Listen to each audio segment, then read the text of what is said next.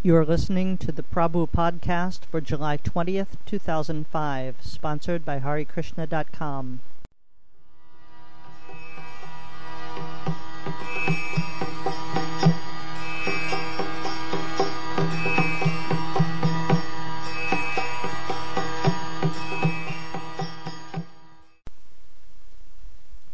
Previously, I spoke um, about my how I first came to Krishna consciousness, which, of course, is uh, something that uh, you know sort of want to get out there uh, as a sort of introductory uh, story.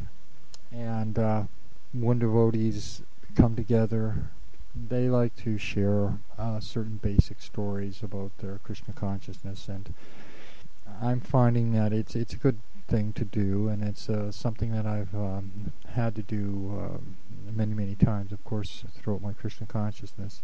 And uh, therefore, I would like to put out this um, the basic kind of introductory stories. Although I would like to clarify at this point that I'm not much inclined towards these biography books and I consider ultimately, you know, the philosophical aspects of Krishna consciousness being a higher level than the stories, but keeping in mind that in the age of Kali, Krishna uh, saw fit to encase or to unfold the, the, the absolute truth through through uh, historical uh, treatises uh, such as the Mahabharata and uh, Ramayana. Of course, the Bhagavad Gita is uh, sort of buried into the Mahabharata, end, but that is considered the most, the essence, the nugget, the gold part. So, in the same way, you know, Krishna uh, has seen fit to have our philosophy presented in the, you know in amongst the stories of Prabhupada and the devotees. Not that I find actually that many of the biographies incorporate a lot of philosophy, but just stories of Prabhupada, and uh, I'm I'm seeing that these kind of sentiment, sentimental renditions, wherein the storyteller's um, pastimes or his presence in the story is a subtle form of self-glorification, and I hope uh, my stories are not considered or not on the same level, but they probably are to a certain degree. Anyway, the story I like to tell now is the story of uh, how I became, a, uh, how I uh, took initiation uh, from Srila Prabhupada. And in fact, I, in my case, in 1971, uh, I came initiated by Prabhupada in Detroit. And at that time got both first and second initiation on the same day. At the time I was serving in um, Toronto Yatra and of course Toronto is uh, within driving distance of Detroit. And uh, in fact, when Prabhupada came to different temples uh, within practically 500 mile radius, uh, all devotees would uh, congregate at that spot, whether it be New York Temple or New Vrindavan or in Detroit, which are the main places Prabhupada visited. Uh, you know, every devotee would just jump in their vans and pile full of people, and off they went and uh, the temples would be jammed, uh, you know, from uh, from attic to to to to, to, to basement with devotees. Uh.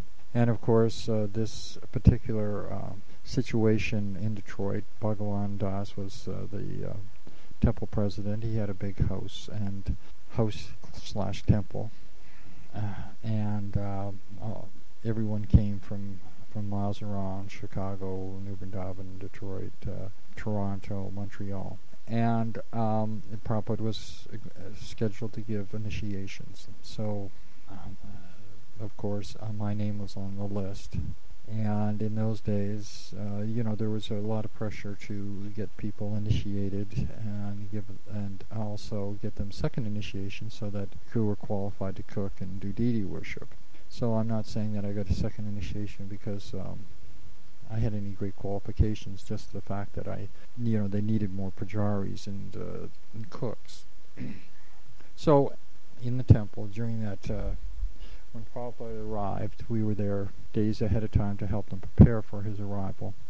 In fact, I helped uh, clean out uh, an apartment uh, house. Actually, one of the devotees' parents had a nice house, and they just were on vacation, and so it was decided that they were going to use this house for uh, Prabhupada.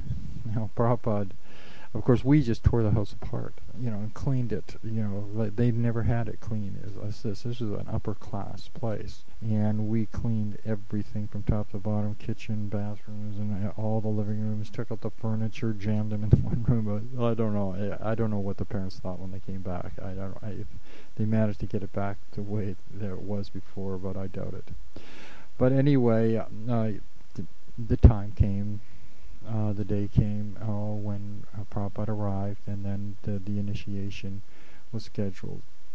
Now, the temple room happened to be actually uh, fairly small compared to some of the other rooms in the building, but everybody, of course, jammed into the temple room where Prabhupada sat on his Vyasasana.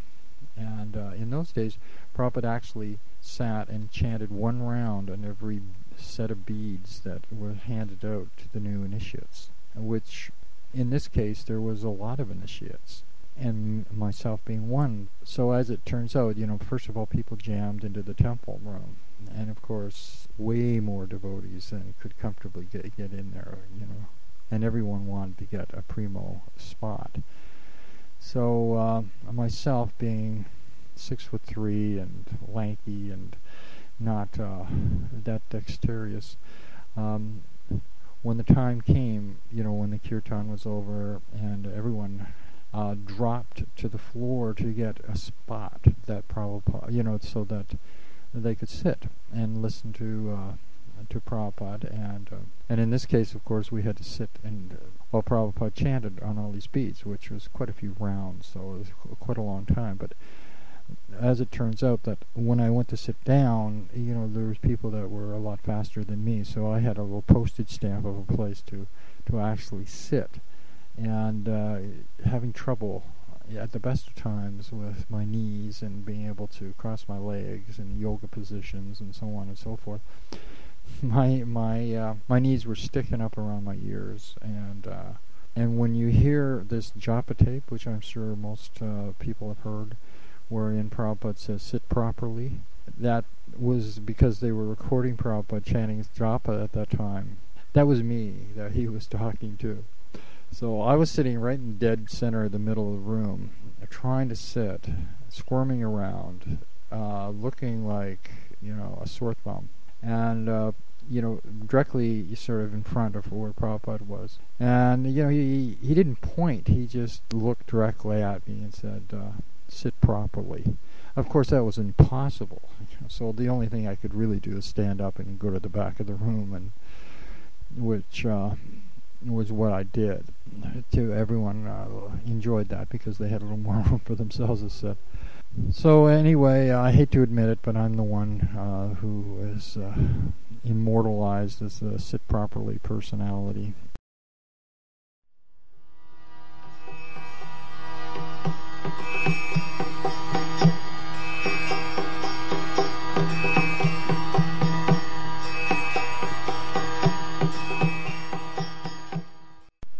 This concludes Part A of the Prabhu podcast for July 20th, 2005.